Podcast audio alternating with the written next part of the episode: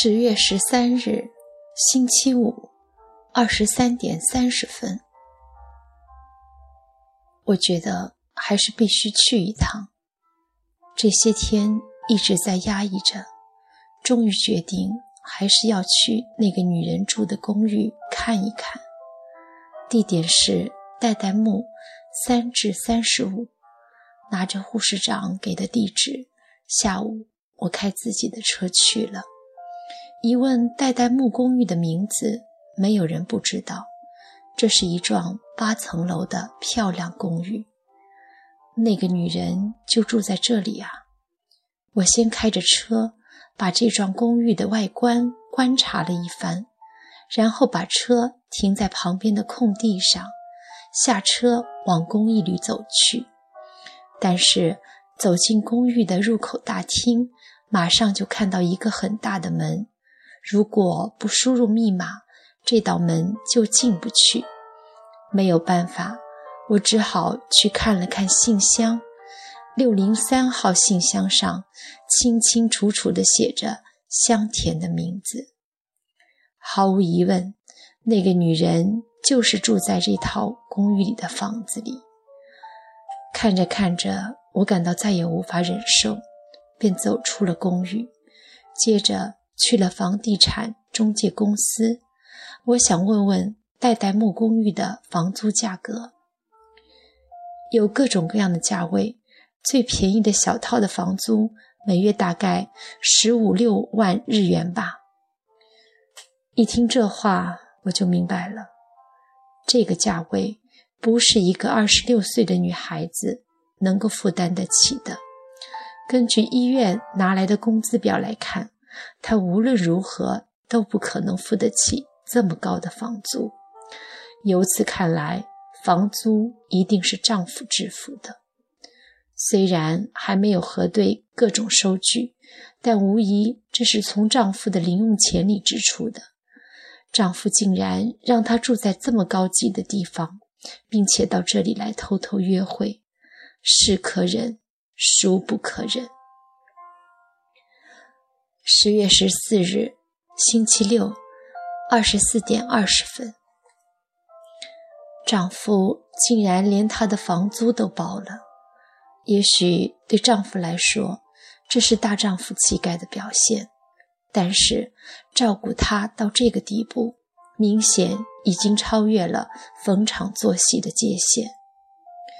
那个女人紧紧地偎依着丈夫，嗲声嗲气的撒娇献媚，丈夫一副色眯眯的样子，好像就浮现在我的眼前。或许丈夫是被骗了，他原来就是一个不擅长谈情说爱的男人。我没有听说过他在结婚前。和哪个女人谈过恋爱？一想到这里，我就越发觉得那个女人简直就是一个希腊神话中的梅杜莎女妖那样的，头顶上有着无数条毒蛇在蠢蠢欲动的坏女人。可是我太老实了，我受到了丈夫如此不公正的待遇，却仍然不恨他。恶人并非丈夫，而是换成了那个女人。然而，那个女人今后打算怎样处理她和丈夫的关系呢？也许她正等着我和丈夫离婚，她好跟丈夫在一起吧。或许，干脆像护士长说的那样，到她的公寓去，给她点钱，让她跟丈夫分手。那样做或许最为痛快。可是这样做能解决所有的问题吗？即使我去责备丈夫，大声哭闹、发疯、生气，但我并不认为这样能让丈夫跟她分手，因为丈夫连房子都帮她租好了。不仅如此，丈夫一定会竭力找借口搪塞，这样一来，反而更加容易煽起丈夫的外心。如果打算追究丈夫外遇的事实，我自己就有必要做好充分的思想准备。必要的时候，离婚也在所不惜。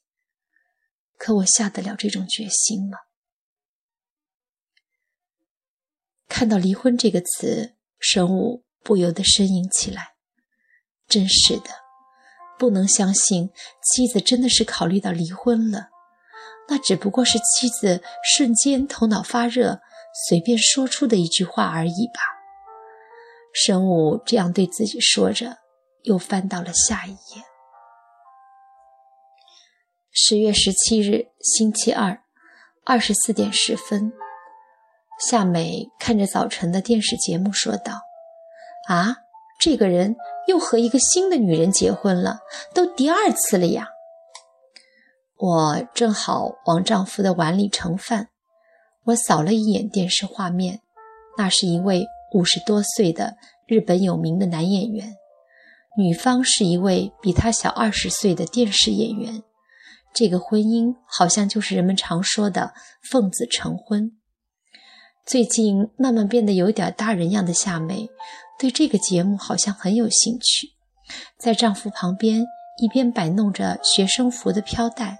一边看得津津有味，真了不起，跟自己的女儿差不多的女性结婚。听了夏美的话，我说：“因为男人喜欢年轻女性，很容易受骗上当呀。”啊，受骗上当？这些女孩并不是真的喜欢那个男人，肯定都是冲着钱去的。他呀。